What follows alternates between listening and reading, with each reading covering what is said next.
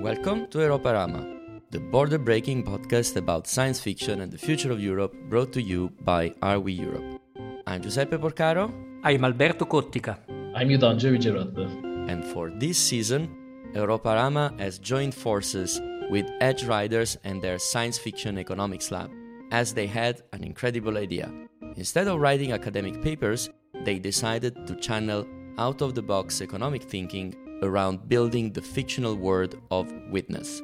In each episode, we've been exploring a part of this universe as it has been created, and you have been learning how you can contribute to its making by participating in this open source wiki that is available and which the link you will find in the show notes. For those who may have joined the podcast only now, Witness is a fictional city floating in a post climate change planet Earth, where people are organized by district, each experimenting a different social contract and a different economic model. But all of them connected by being constrained in that floating space. For this final episode of this season, we are going to get back to Yuda and to the history of Witness and to what is bringing and putting these different districts together after all our visits to the districts that so far have been developed. Yuda, so we've been traveling to Hygge, we've been traveling to the Covenant, we've been traveling around the different parts of this floating island. Let's go back uh, in this kind of more bird's eye view and understand a bit better how this came together. We've been discovering bits and bytes of the history of this place, but we haven't really got through a sort of uh, coherent narrative about what has been going on why these districts are like the ones that we see today and what used to be this place before it was breaking up in different almost universes. This started with the Edgeryders call saying that we want to, we're interested in building worlds that explore economic structures.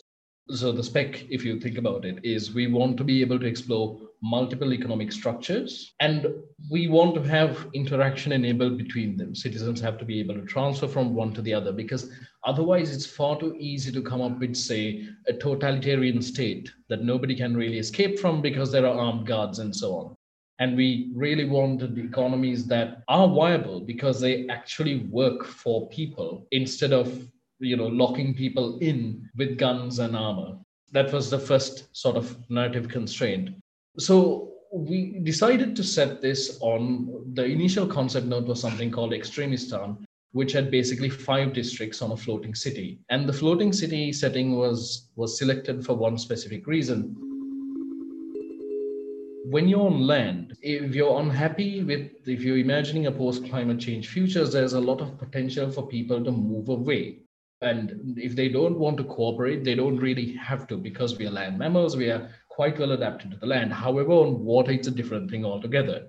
On water, resources are constrained. On water, cooperation matters. And we see this in international maritime law, for example, where ships are obliged to stop and help each other if one is putting a distress call, because we're not well adapted for water. So on water, it's a matter of survival. So putting these little cities together on a floating water body inherently constrains and makes humans work together.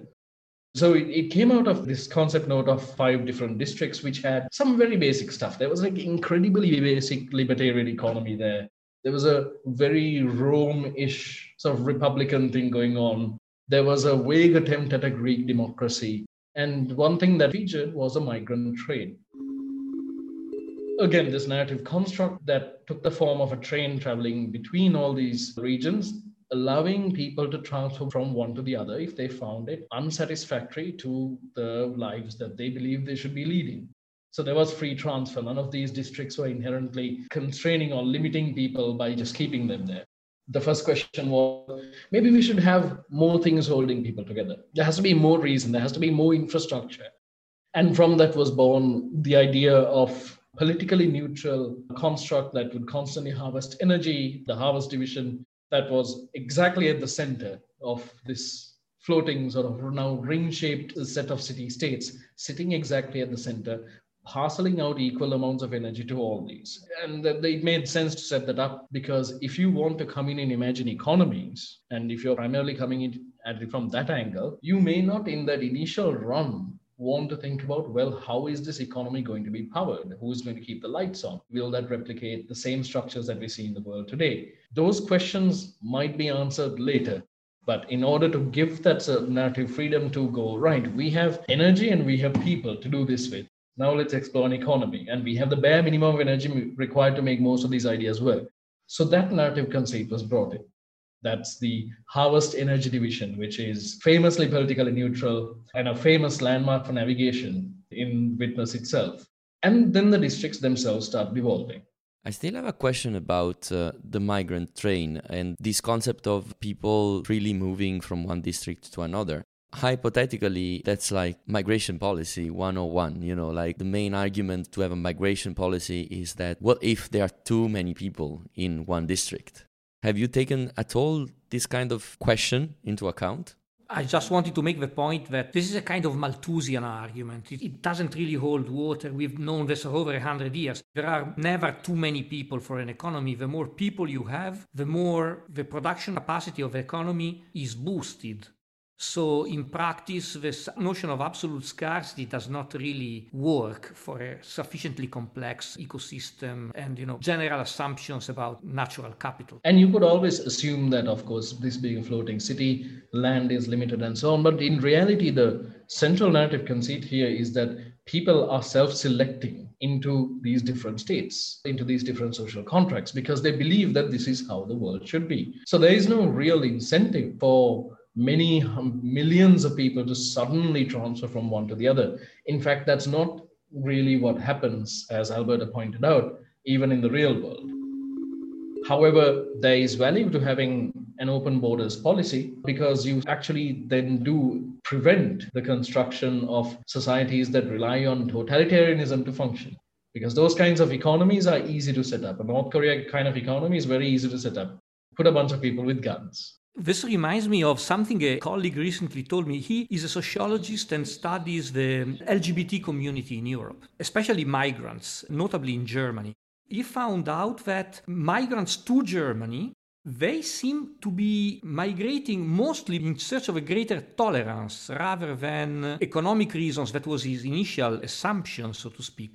And so he did find out uh, in the real world a mechanism similar to the one that Yehuda has imagined for witness, in which people choose the polity based on the worldview that the polity encodes that's more resonant to their own rather than economic advantages per se. This also happens, but less than we might think. Even when you look at the migration towards developed countries from developing countries, a lot of the time this is a last resort kind of endeavor. I mean, you, are in Eritrea and you, are looking at an indeterminate duration military service or migrate. Then, of course, you're going to migrate. Absolutely. But even then, most migration is between developing countries. You just move to the next one over, which is not as terrible as your own, but you don't necessarily try to go to Japan or to Luxembourg because the GDP is the highest there. Absolutely. And now you also have this constraint of these economies because when people have the ability to migrate from one to another, we can constantly ask ourselves if we have an economy that we plan to bring in here, we can first ask ourselves that question, but why would people want to live here? Which is important because we're trying to also create structures where people genuinely want to live we're deliberately trying to avoid recreating the kind of dynasties and the kind of structures that we have in many countries in today's world where people live horrible lives. And we also don't want the kind of inequality expressed here. Now, for example, I'm from Sri Lanka.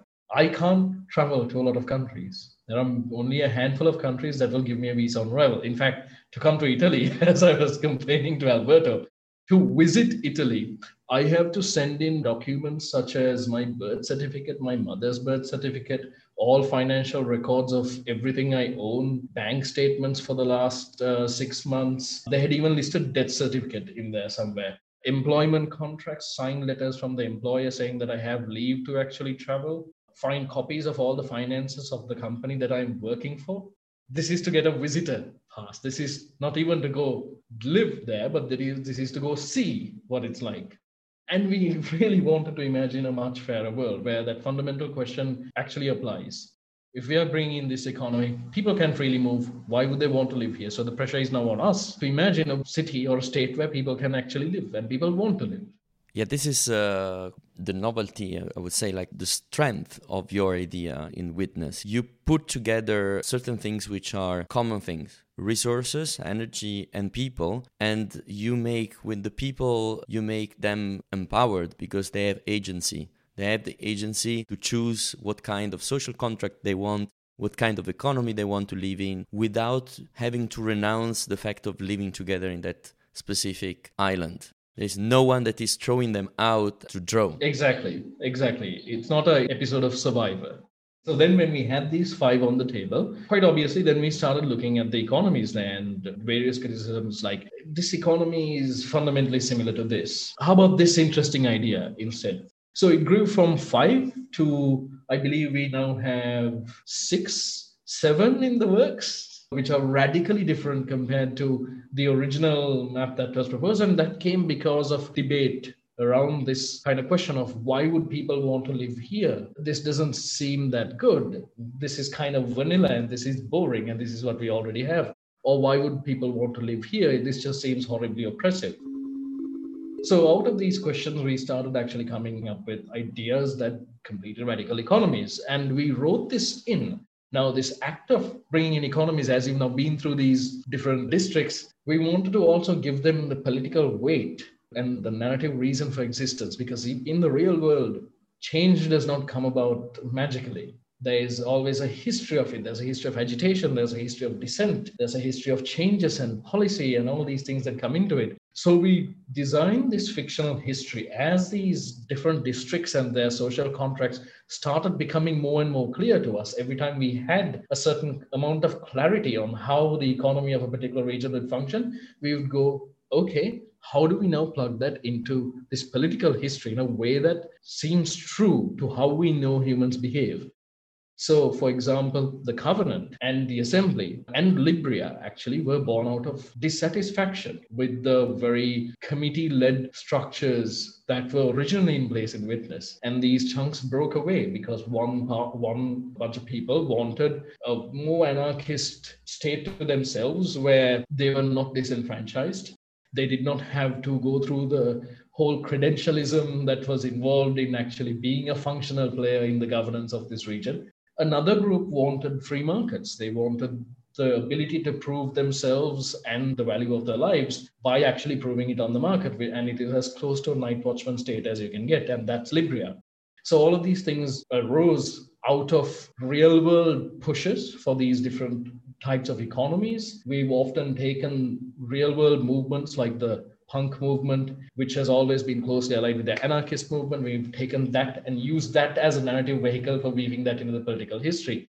We've taken Hayek and his ideas of deregulation and woven that in into the fictional sort of history of Libria to show how dissent emerged against these systems and how these things evolved. So, as a result, every one of these districts has a political history that plugs in. And as a result, Witness itself has a history that starts with okay, very bureaucratic, UN funded floating city, goes along. A lot of people seem disenfranchised because instead of starting out with the perfect hand selected group of population, it actually had to take on a lot of the workers and a lot of people who were hanging around when it was launched because it launched almost on the verge of a next of a climate event. So it had to take on a lot of people who were not supposed to be there in the first place these people really didn't like that they were now in under a political structure. They can't swim out, they can't jump away, they can't walk away. It's the ocean. They're now in a political structure where they have no control. So from that dissent, you have what is called the zero-day fracture, and that's how everyone in witness tight sort of uses dates now. It's like BC and AD. But the zero day fracture is such a momentous event in witness history that people change the time system to match that that fracture is when the first major district broke away. Shortly afterwards, other districts started breaking away. And shortly afterwards, this international committee forced multi stakeholderism model began to shrink and make way for other economies as and when people proposed them and as and when public opinion came to support them. I've a curiosity now. It's a bit out of uh, the topic that you were just discussing now, but it just came to my mind. Are there animals on witness? Sounds very much like a Noah Ark kind of metaphor for the 22nd century or something like this. That is an excellent question. I know there are seagulls, but here's the very honest answer. I haven't thought about the ecology and we haven't thought about the zoology. Haven't uh, and we know there's wheat crops, for example. We know that there are definitely are going to be seagulls because there were seagulls in one of the images that I did for Hegel, like one of those buildings. But thankfully, we now have people who are very interested in ecology and asking these exact questions and going, hang on a second, it looks like you kind of half assed the biological thinking here. And we've gone, well, yes, actually, how about you do it? And they've thankfully responded and gone, yes, we want to do it. Another good example is the media ecosystem you'll notice that in these witness entries, there's not much talk of how the media ecosystem works. And that's the nature of world building because you build one piece at a time. And our focus is was essentially on getting the economies up and running and real and then the political histories the topology and looking at industry and production and how these things happen and a loose part of the social contract so now, thankfully, others are coming in to plug the gaps. We have someone who's gone, Look, I'm interested in media. I've been doing this for a very long time. I want to think about how media works here. And there's potentially an interaction that will build up in the future because one of the people interested in ecology is thinking about a very meta state that is where citizens of this supposed meta state shirk notions of physical distance because they're communicating purely through cyberspace. They don't have to deal with meat space issues and there is potentially going to be an interaction between these two. And maybe there's going to be a new district altogether being born. So we are now seeing that slowly happen. It's fascinating because the more you speak about it the more you have elements that makes this word real. But on the other hand you can discover some of the flows. You know the more you dig it's typical of the word building. You say everyone can travel with the train and decide where to live, but do they really know and how do they know about what is going on in the other district? That's the question of the media and the question of is it like biased or like mediated? In each district there is a certain narrative that is built about the other district. Or is there some common view? Or people can just uh, plug in any kind of uh, whatever radio station or media or tv from the other district and actually all this is accessible to everyone and therefore everyone can consume. And you know how do districts trade with one another? This is something we faced in the assembly where it has this decaying currency that prevents you from hoarding, but also prevents you from being poor. So nobody can be poor for an extended period of time. Nobody can also hoard money. But then how does this trade?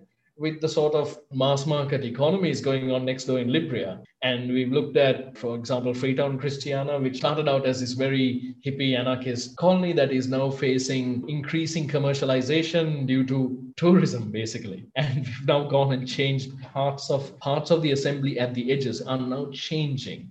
And they're not necessarily a pure vision of one model or the other. And it's these edges where interesting interactions happen. So, what do those edges look like? As we start prying and asking ourselves more and more questions, the world becomes more real because we're interrogating it, we're poking holes in it, and where we know the holes are, we can patch it up. Alberto, you have been like the chief economist of this world project, if we can uh, give you such a title and if you would accept it. He's actually fictionalized. Alberto exists as a fictional character there. He's gender swapped, but I want to point out that there is a poet economist who runs around describing the economies of these places. You see, so I was not too far from uh, from the reality of the things.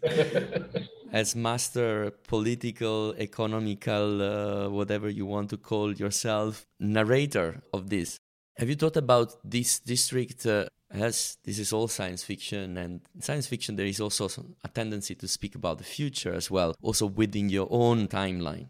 I don't know if it's too early to discuss about that, but how much you have conceptualized the future timeline definitely it's not a static word the one that you are building up. So personally I would be curious to know if some of those districts would eventually merge or like if at some point there will be something that is hybrid between the different economies. Can some of those economies spill over to other districts even if they keep their own identities and for example separate economies but uh, still spread geographically across the different districts?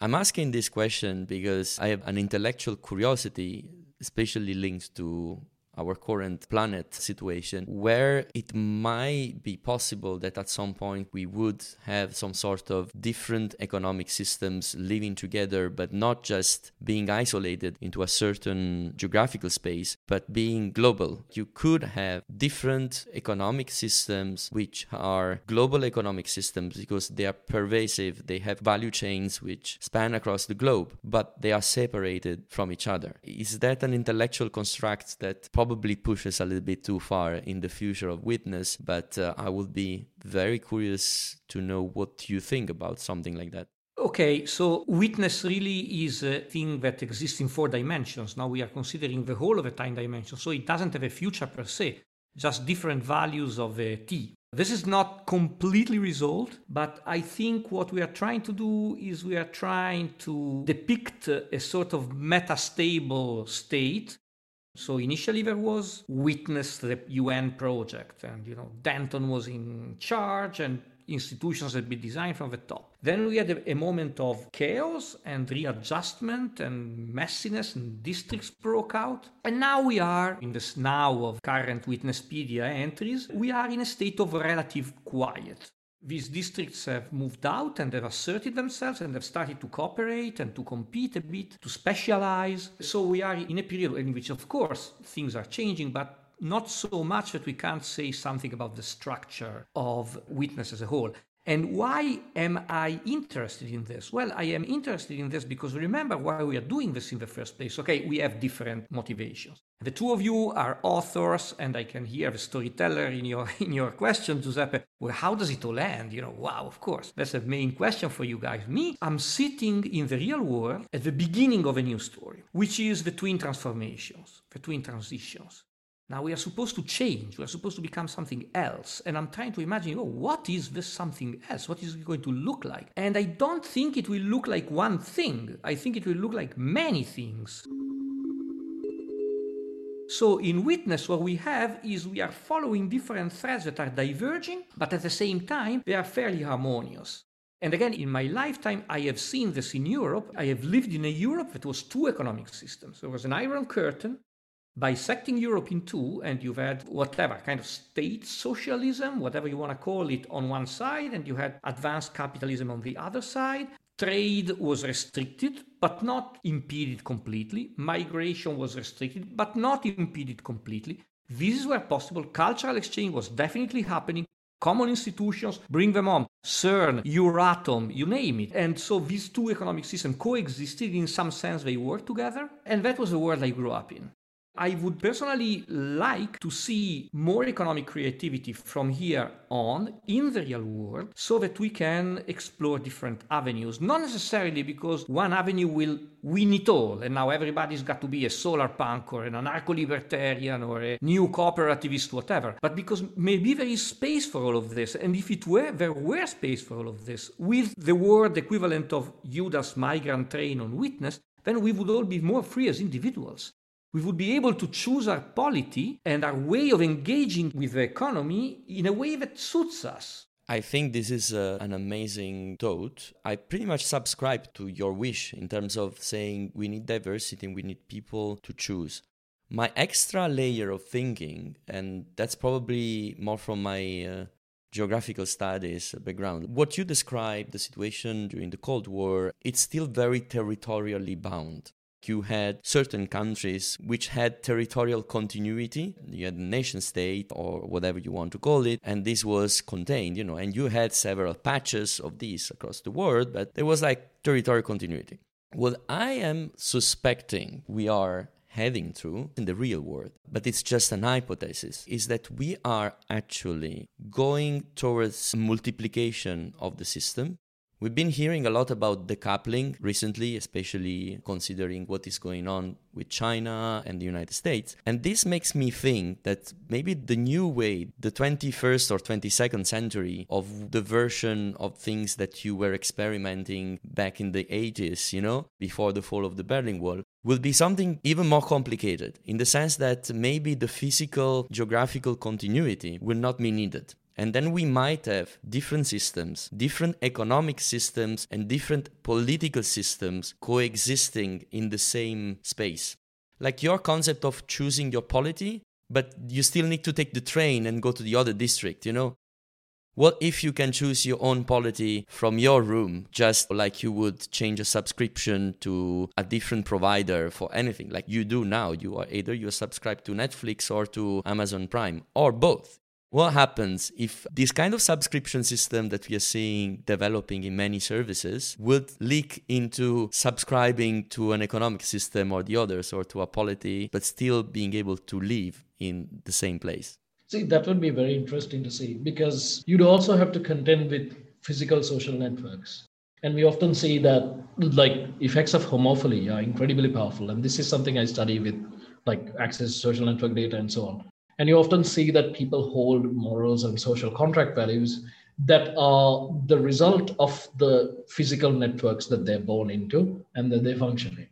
So I'm a little bit skeptical on whether we can have like perfect virtual subscription. However, I agree that if such a thing were there, more people would be far freer to experiment. A while ago, I was thinking about how would we make witness more realist? And I was thinking, well, if we wanted to, we could anchor it on a landmass. You know, we could set it in a slightly climate change Europe where everybody has agreed to come together. They've set up the city to deliberately test these different economic systems and to see if you know these things will work out. And that's one way of doing it. Maybe at some point a fork of witness may be necessary.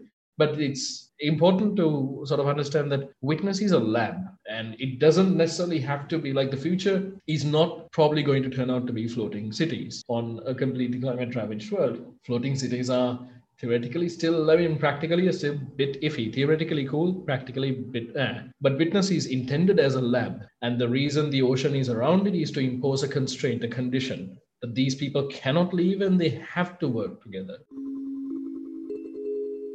And they have to settle their differences as amicably as possible. So, what would they do then? So, think of it as real people put into laboratory conditions and each of them have now to live under these systems and see how they actually interact.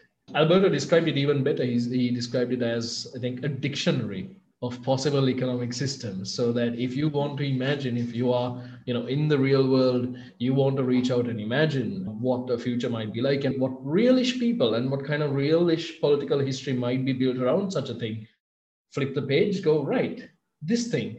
I want to see this thing. How might that work? Oh, great. They're going to have massive agricultural self sustainability problems. And here's potentially how they got around that. It's a lab. The other thing that comes to my mind now, since we are towards the end of the World mini series, the other things that comes to my mind is dictionary on one hand and the other literary reference, uh, which is uh, Italo Calvino and the Invisible Cities witness sounds and looks like like the invisible cities to a certain extent and i don't know if you yes. if you i yes. mean you said yes i mean i'm a huge calvino fan i absolutely love his work and from my like selfish perspective i'm thinking of you see that a lot of science fiction and fantasy authors don't think about the economics of their world and that's not as a result of they don't want to but often you see even something like Robert Jordan's Wheel of Time, arguably one of the most important fantasy series ever created. There's no real economics there. It's just gold, silver, and that's it.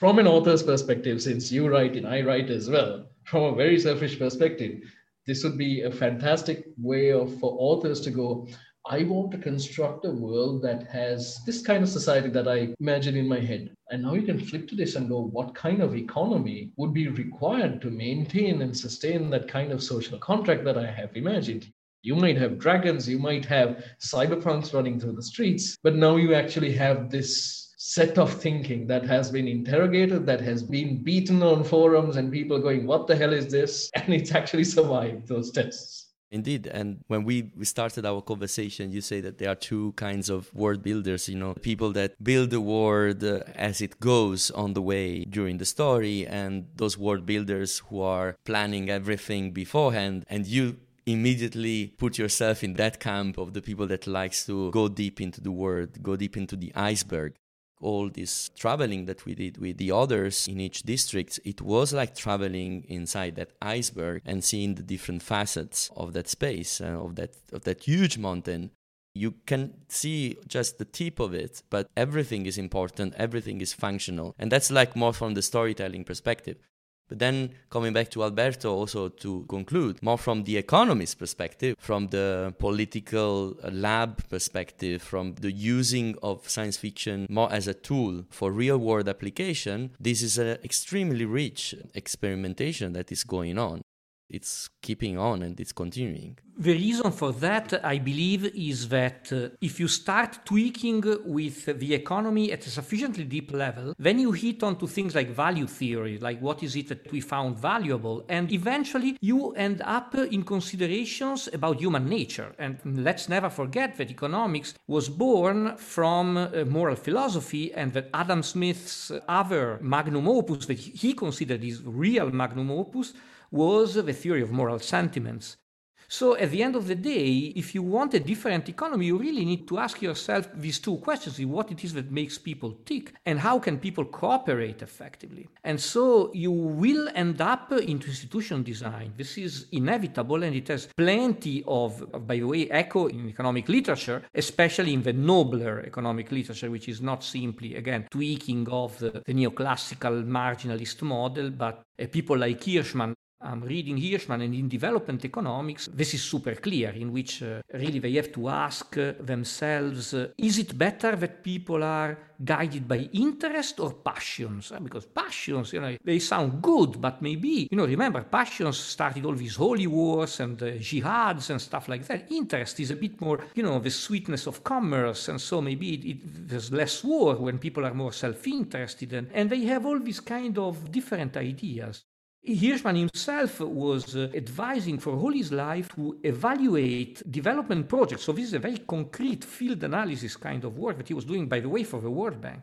He was saying, You guys are bad at spotting the unattended benefits. Benefits are coming up where you're not looking for them. And he thought that one of the main benefits that an initiative could have is to build institutions. That was his main North Star, so to speak. So, of course, you end up in political innovation. Now, I'm not particularly good at that, but I, I completely recognize the, the need, and the connection is very strong. In fact, uh, we've actually ended up in philosophy even on this, like the question of our knowledge systems are broken and how do we make them more inclusive led us to ethnography. Uh, the question of what would an honor code based around solid economic thinking and incredibly robust risk analysis led us to risk Bushido.